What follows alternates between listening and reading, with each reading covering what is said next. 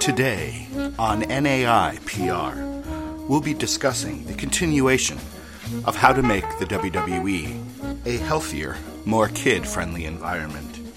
Kane will be coming back from his Hawaiian vacation with a slight change in name and a leafy green outfit. It's the big vitamin and mineral machine, Kale, live in studio to share some late summer recipes.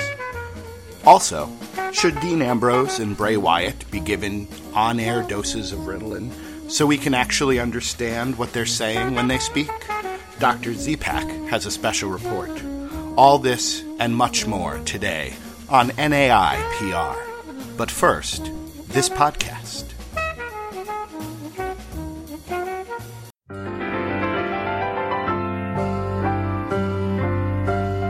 It's a beautiful day in this neighborhood.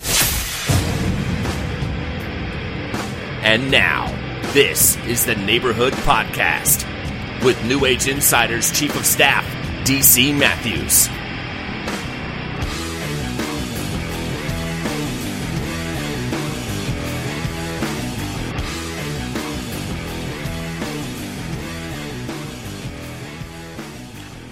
Welcome to the Neighborhood Podcast. My name is DC Matthews, and I am the Commissioner in Staff of the New Age Insiders, the premier place for wrestling fans to connect, discuss, buy t-shirts, and to be heard.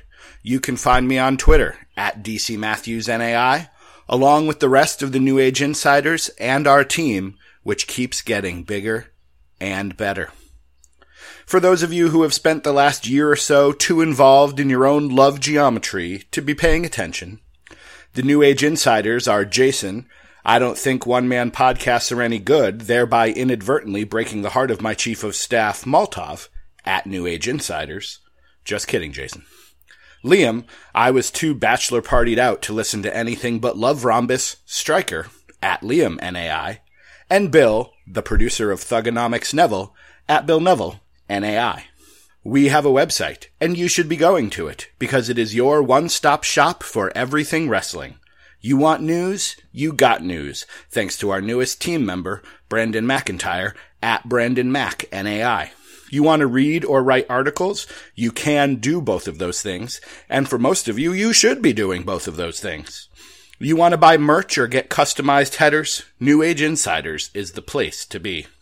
That's New Age Insiders, the true originators in pro wrestling coverage, except no copycats, charlatans, mimics, bamboozlers, hoodwinkers, or substitutes. As you may have noticed, I'm trying some new things here on episode 5 of the Neighborhood Podcast.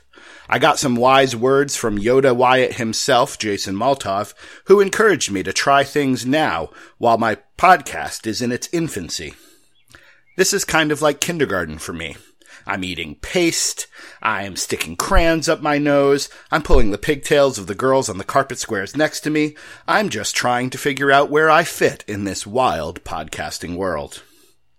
We have a lot to cover on today's show. We're going to be talking about the NAI draft. I've got some new segments lined up. And there may or may not be a special appearance by one hashtag HeelDC. But before all that, let's spend the first part of today's podcast talking about another podcast. Meta! When I think about the greatest professional wrestling announcement of all time, I'm not thinking about anything Jim Ross did. No, by God, he's broken in half. No, Stone Cold! Stone Cold! Stone Cold! None of that. My favorite moment was stretched out over an entire match and fans of mine will find no surprise in the fact that it came from the mouth of one Raymond Louis, called Bobby Heenan. The date was January 19th, 1992. The place was the Knickerbocker Arena in Albany, New York. The name of the event was the Royal Rumble. This event, the fifth of its kind, was the final Rumble before it was decreed that the winner moved on to face the world champion at WrestleMania. For the 1992 Royal Rumble, the title had been held up thanks to some controversial matches between Hulk Hogan and The Undertaker. So the winner of the Battle Royal also won the championship. Not a belt, not a strap, it's a championship. I've written about this before, but this Royal Rumble from 1992 featured a who's who of wrestling superstars, including Shawn Michaels, Roddy Piper, Randy Savage, Ted DiBiase, and yes, friends, even the Repo Man. Hashtag Barry Darsow. It also featured one nature boy Ric Flair, who had only recently joined the WWF. Bobby Heenan was, as always, serving as broadcast journalist for this event, but was also an on-camera financial advisor for Ric Flair.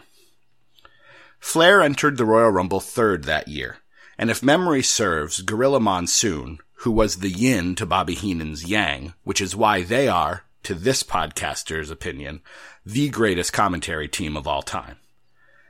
Monsoon immediately began ragging on Heenan for his bad luck. In 1992, nobody had ever won the Royal Rumble from such an early number. In fact, nobody in the top 10 had ever won it at that point. But for literally two seconds past an hour, 60 minutes and two seconds, Flair competed in the Royal Rumble. And for two seconds over an hour, Bobby Heenan lived and died by everything the Nature Boy did. He cheered. He whined. He celebrated. He complained. He went apoplectic more times than I care to count. The entire event was a conspiracy that wasn't fair to Flair. By the end of the Royal Rumble, it was hard to tell who was more exhausted, the wrestler or the announcer. But it was a magical 60 minute moment, one that I will never forget. We haven't had many unforgettable moments in announcing history recently. Heck, we haven't had any, really.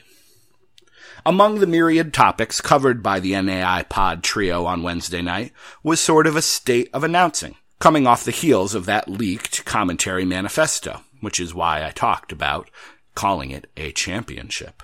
I was glad to hear that conversation. I've been spending some time thinking about this, especially since I've expanded the number of promotions that I watch each week.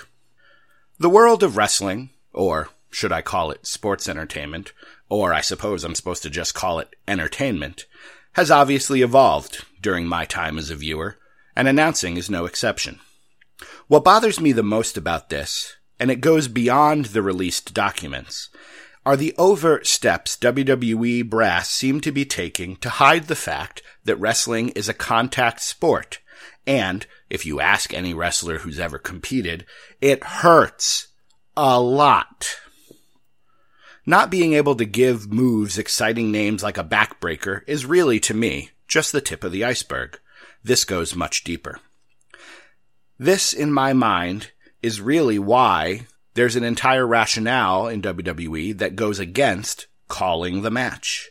Vince or Kevin Dunn or whoever's in charge up there wants to focus on the stories rather than, as Jason Maltoff so eloquently put it, the violence that's being used to solve conflicts.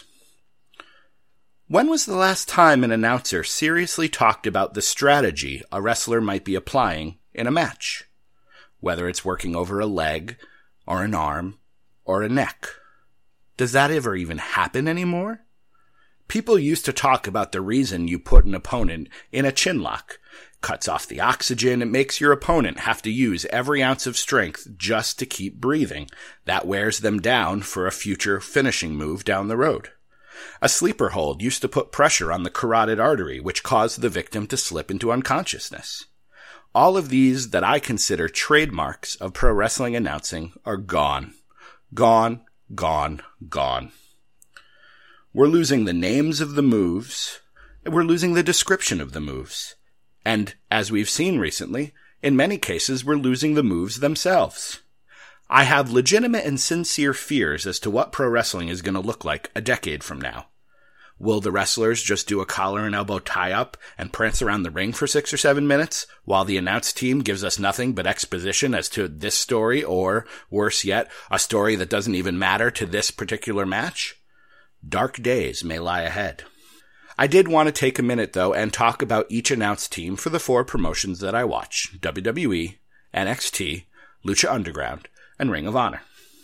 Let's start with NXT. Of all of the groups, this is the team that I notice the least. For some reason, while I'm watching NXT, I'm barely listening to what the announcers are saying. They're not memorable, unless of course Kevin Owens is out there. I like Corey Graves. I do. And I think he has a high future. I think he could be a very good professional wrestling announcer. But the NXT broadcasters to me are just kind of there. Lucha Underground. I know Liam Stryker's a big fan of Matt Striker and Vampiro, and I like them fine, but I find them to be a little hit or miss. There are times I love what they're doing, but Matt Striker, for some reason, seems to be focusing on the same things over and over and over again. I get it, Matt. Luchadors like to create space. You can stop telling me that every five seconds. They're a solid duo, and they're proof that you don't need three guys to do good commentary. In fact, I think the boys on NAI Pod discovered it's really quite the opposite. WWE is what it is. There's not a whole lot I want to say about that. I do think that JBL serves as the voice for Vince's snarky comments from the gorilla position. You get that sense that he's really the conduit for which Vince to say what he wants to say, whether it's about the characters or the storyline or the people. I don't usually give Michael Cole a lot of credit, but Beast in the East did show me how good he could be if he wasn't so bogged down. I remember Mick Foley talked about his brief stint as a WWE announcer, and all he talked about was how he just spent the entire time being screamed at in his headset. That can't be fun. Just for the record, in case you were wondering, my ideal announce team would be Renee Young, The Big Show, and The Miz. Renee would be the one focused on the in-ring action, while Show Miz would be the entertainment. Both are great talkers and less than ideal wrestlers, at least in the minds of most of you, so this would work for them both.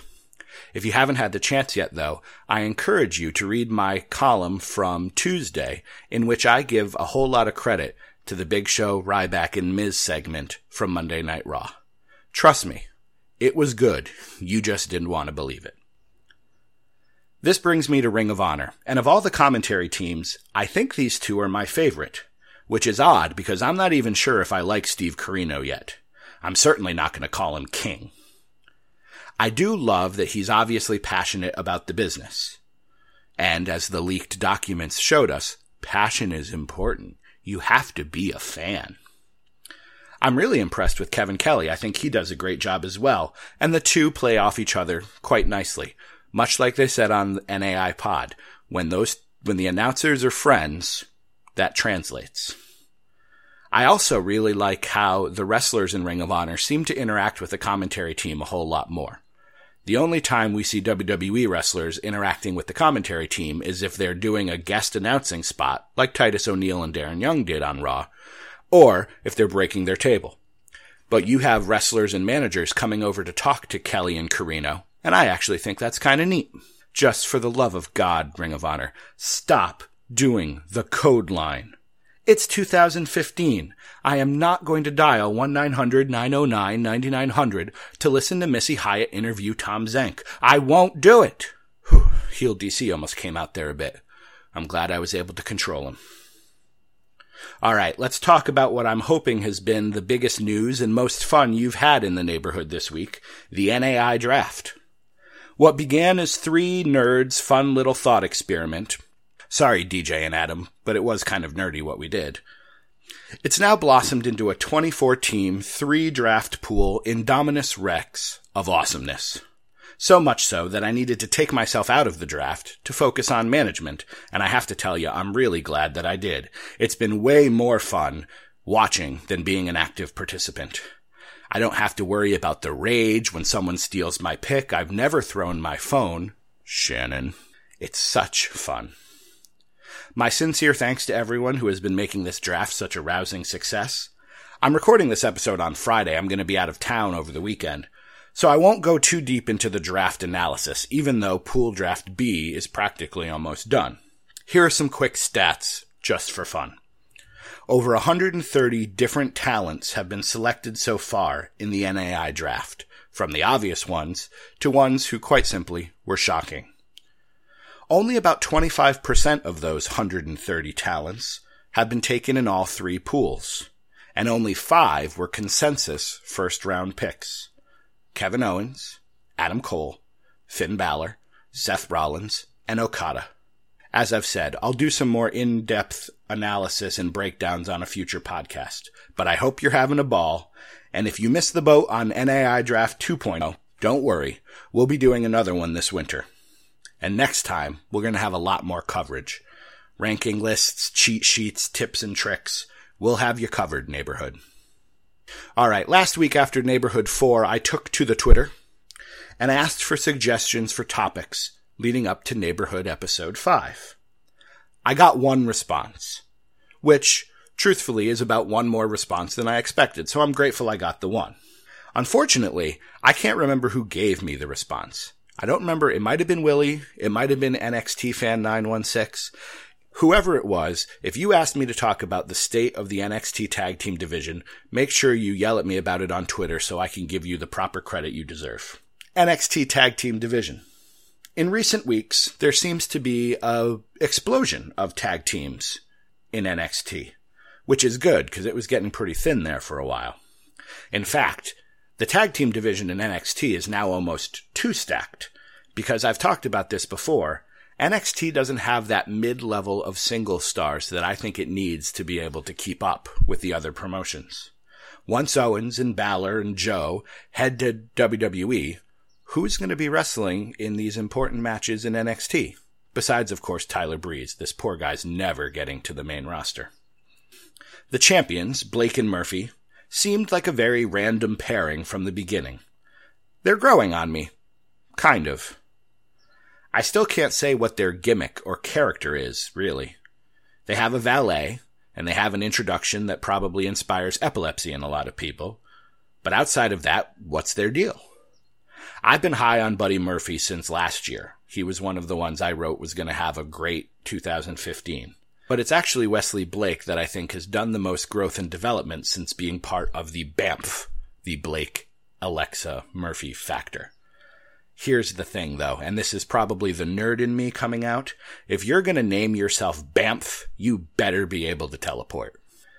I don't see these guys being long term champions. In fact, I'm gonna go out on a limb and predict they lose the title at the next takeover.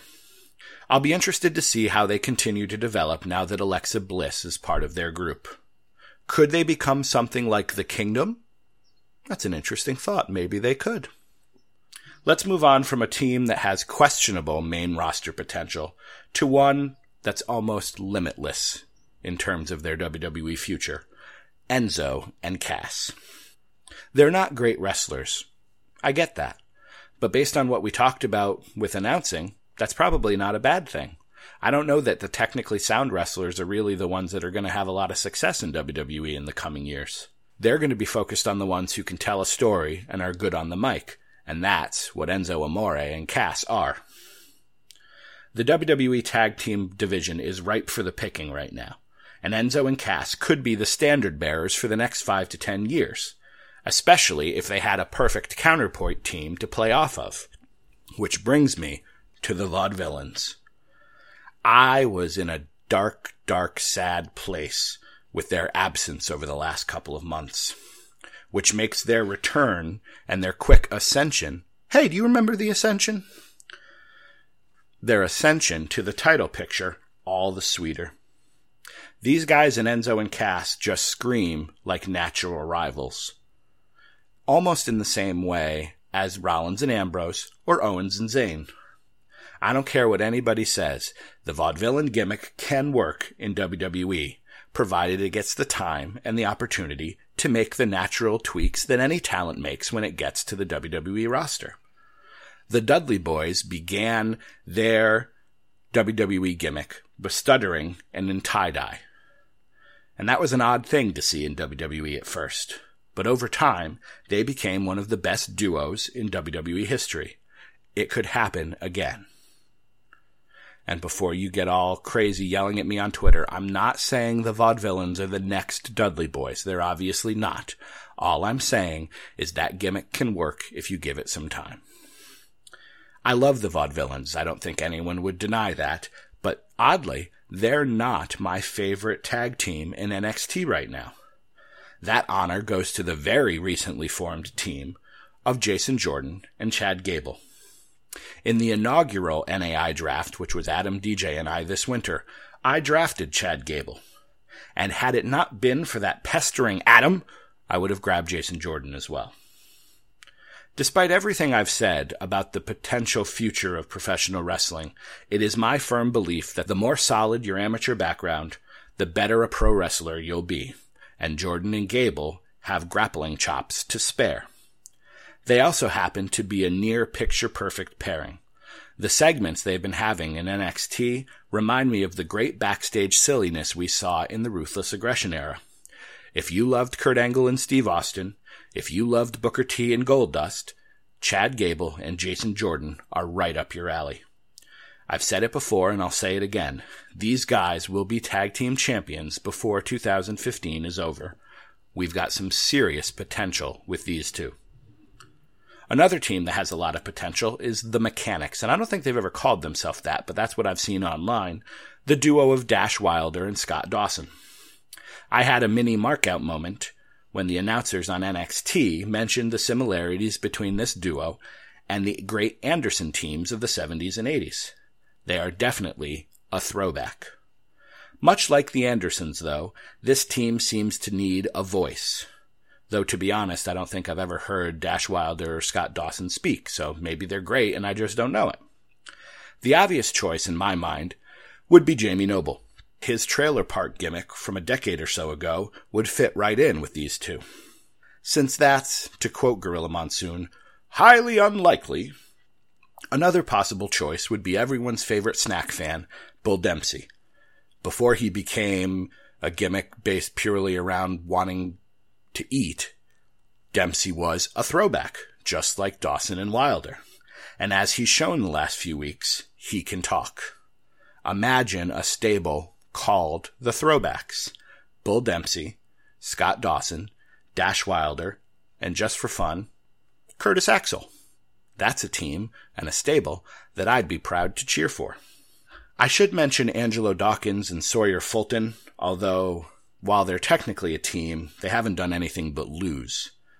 So I'm going to hold off judgment on them except to say one thing. Shoot Nation. Which brings us sadly, to the Hype Bros, Zack Ryder and Mojo Rawley, and I'm going to sigh one more time.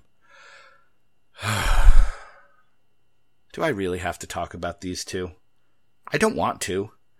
I like Ryder fine and all, but, ugh, God, come on. The really sad thing, the thing that bothers me the most, is that these two could work as a tag team. This is classic ECW style booking. Accentuate the strengths and hide the weaknesses. We get all of the hype of Mojo Rawley without having to acknowledge the fact that he's a lousy wrestler. This could work. I hate it. I hate it. Oh god, I can feel it. He's coming. I can't control him when he gets like this, so there's no stopping him. It's time for Heel DC. Steve Austin is a whiner. For someone who claims to be the toughest SOB in the world, he certainly acts like one of my students who gets tagged out in a game of kickball. First, he kicks the dirt and pouts. Then he goes to the authority figures and tries to cause trouble that way. And if all else fails, he just takes his ball and goes home. Steve Austin should take a lesson from some guys he's obviously had an influence on, the Briscoe brothers, and man up. Where in the world is Luke Harper? He's one of the most athletic big men I can remember seeing in quite some time. Why is he not on Raw each and every week? I don't care if he wrestled Cesaro in what all reports say was an awesome match on main event. Nobody watches main event. Why can't WWE recognize talent when it's right in front of their faces? At this point, can we even call it World Wrestling Entertainment anymore? In order to get my wrestling fix, I watch Ring of Honor, and if not that, I watch the WWE Network. Speaking of the network, what is the holdup on WWE putting their entire library up? Are they waiting for a rainy day or something? Are they going to charge more for a premium membership, which I've suggested over and over again? Some people, like me, have the compulsion to watch things in chronological order, and we get agitated when there are gaps in our timeline. I want all the Raws, I want all the Nitros, I want all the ECW TVs. I've spent my $9.99, Make it worth it. And finally, use the dang hashtags, draft people.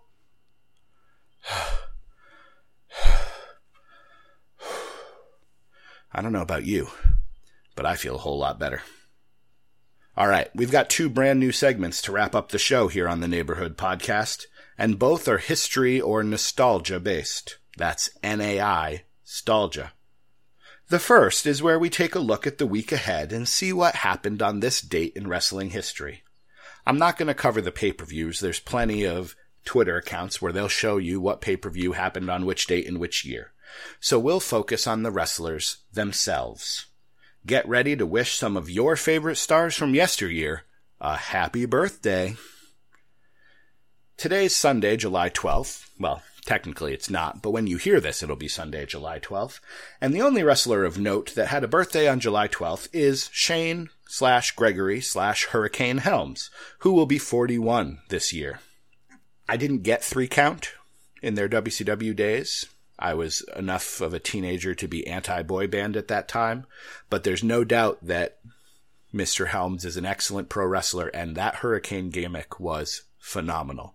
No, he's not a Hall of Famer, but he's definitely someone who made the most out of that gimmick, and I enjoyed it very much, especially when he was paired with The Rock.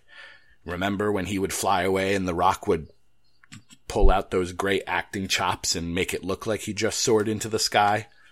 Comic gold right there.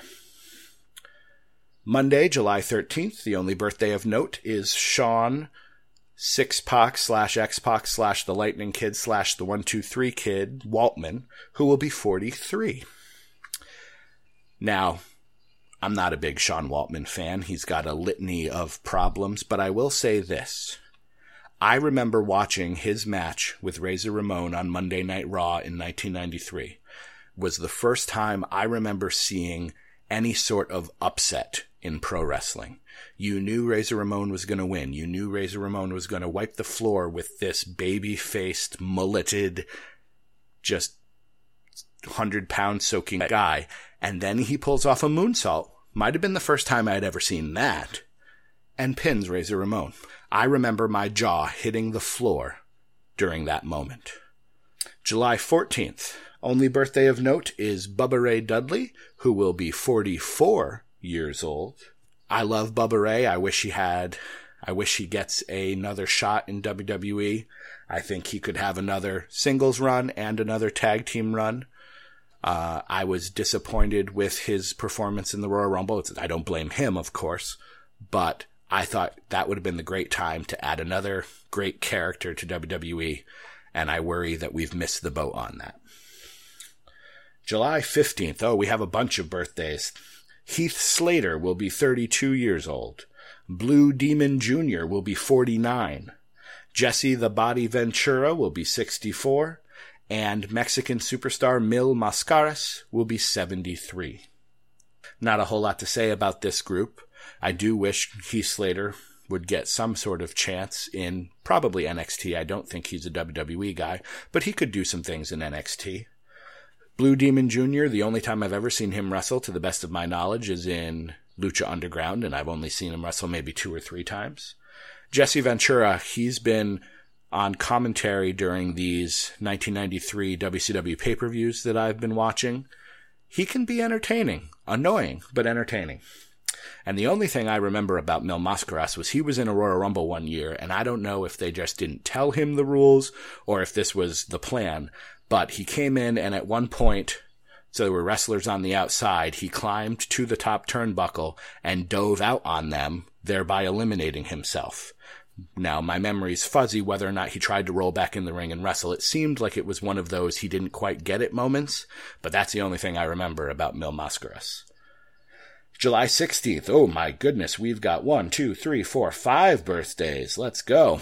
Mike Knox, formerly of a rather unimpressive run in WWE, will be 37. Bobby Lashley will be 39. Is he still wrestling in TNA? Does anyone even still watch TNA? Daffney, the Scream Queen herself, will be 40. Chris Chetti, for those of you who don't know who that is, he is Taz's cousin who wrestled in ECW in the late 90s.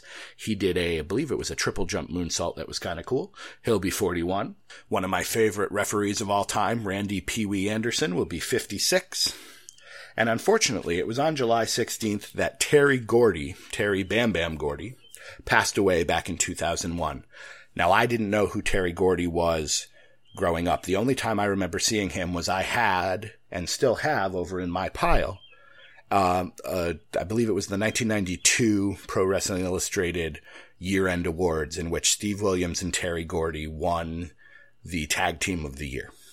Now that I've been watching the WCW pay-per-views, not only have I seen Terry Gordy as part of the Freebirds, but also in 1992 as part of this great tag team with Steve Williams. He's the type of guy I would have loved as a kid. Big, burly, in your face, would rather punch you in the face than talk to you, and also tended to break out the STF submission hold. So, it's sad that Terry Gordy passed away in 2001. Which brings us to July 17th. That will be Saturday for those keeping track at home. Oh god, I have to talk about him again. Mojo Rawley will be 29 years old. The Great Sasuke will be 46. For those who don't know who the Great Sasuke is, he was a, a Japanese wrestler. Um, he wrestled in WWE for WWF actually in the late 90s when Taka Michinoku came over, that kind of Japan influence. He also, if memory serves, was elected to Japanese parliament or politics and wore his mask while being a politician, which I think is cool. So he's 46 years old. And another sad story to report July 17th, 1988, Bruiser Brody, one of the all time greats, was killed down, I believe, in Puerto Rico. I'm not going to go too much into the story of Bruiser Brody. That would be something I hope that Magnum or Pit Dog talks about at some point. Um, but he was stabbed by perhaps another wrestler. Perhaps it was on orders of Carlos Colon, the promoter at the time. But definitely one of the all time greats, lost to us in 1988. Well, that was depressing. I might not need to do the deaths in the future. Let me know if I should skip that part if you're all crying right now. All right, it is time for our final segment today. Despite the fact that this is nine pages, I write out a script and outline because as the boy said, I'm just one person talking to myself. So I write out a script so I know what I'm going to say. And it was nine pages long, but here we are only around the 35 minute mark. So we're going to have a shorter neighborhood podcast this week. So for our final segment today, you can take the teacher out of the classroom, but he'll still give you homework. Time to make some recommendations on what you should be watching over the next seven days. So I'm watching the WCW pay-per-views. I'm finally caught up enough on Ring of Honor and Lucha Underground that I can actually watch some WWE Network. And I found myself watching Slamboree 1993. This is not a great show. Especially for someone who was not watching wrestling in the 70s or the 80s. Maybe Magnum or Keith the Pit Dog. You can follow them on Twitter at whatever their Twitter addresses are. Magnum NAI and Pit Dog K13. Did I get that right? They probably have a better appreciation for this card than I do. But let me set the stage a little bit. In the spring of 1993, the WWF announces that they're going to create a Hall of Fame, and Andre the Giant is their inaugural member. Yes, friends, there was a time when only one person got inducted into the Hall of Fame that year. WCW, hot on their heels, created their own Hall of Fame as well and they inducted Stu Hart, oddly enough, considering most of his kids were wrestling in WWF at the time, among other people. And not only did they have a Hall of Fame ceremony, they also decided to have a pay per view based purely around nostalgia Slamboree 93, a Legends reunion. Now, in this card, many of the legends competed in actual matches which made it difficult for me to get through. This is one of those pay-per-views. I have some pay-per-views I get through in a day. I have some pay-per-views I get through in a week or two weeks because it's just very hard to get into watching it. And this unfortunately was one of those times. Jimmy Snuka wrestled, Don Muraco, Nick Bockwinkel, Dory Funk Jr., all probably in their 40s or 50s at the time. And I couldn't help asking myself as I'm watching it, is this what WrestleMania is going to be like from now on? The reports vary, but the general idea is we're going to see a lot of legends, using my famous air quotes, we're going to see a lot of legends at WrestleMania 32. And while The Rock and Triple H are not Dory Funk or Baron von Raschke or Ivan Koloff, who might have been 60 at the time Slamboree 93 was. We are going to see some wrestlers who are, without question, past their prime competing. I worry about what that's going to mean if WrestleMania is now just going to become a nostalgia show. However, as I said, Slamboree 93 wasn't all Legends matches. And one of the matches in particular is this week's homework assignment. Get onto the WWE network, go find Slamboree 93, and watch Big Van Vader versus the British Bulldog. In case you didn't know, the British Bulldog spent some time in WCW in the early 90s. This is after his amazing Intercontinental title match with Bret Hart in Wembley Stadium, SummerSlam 1992. And this is before he came back to WWF and teamed with Lex Luger in the Allied Powers in 1995.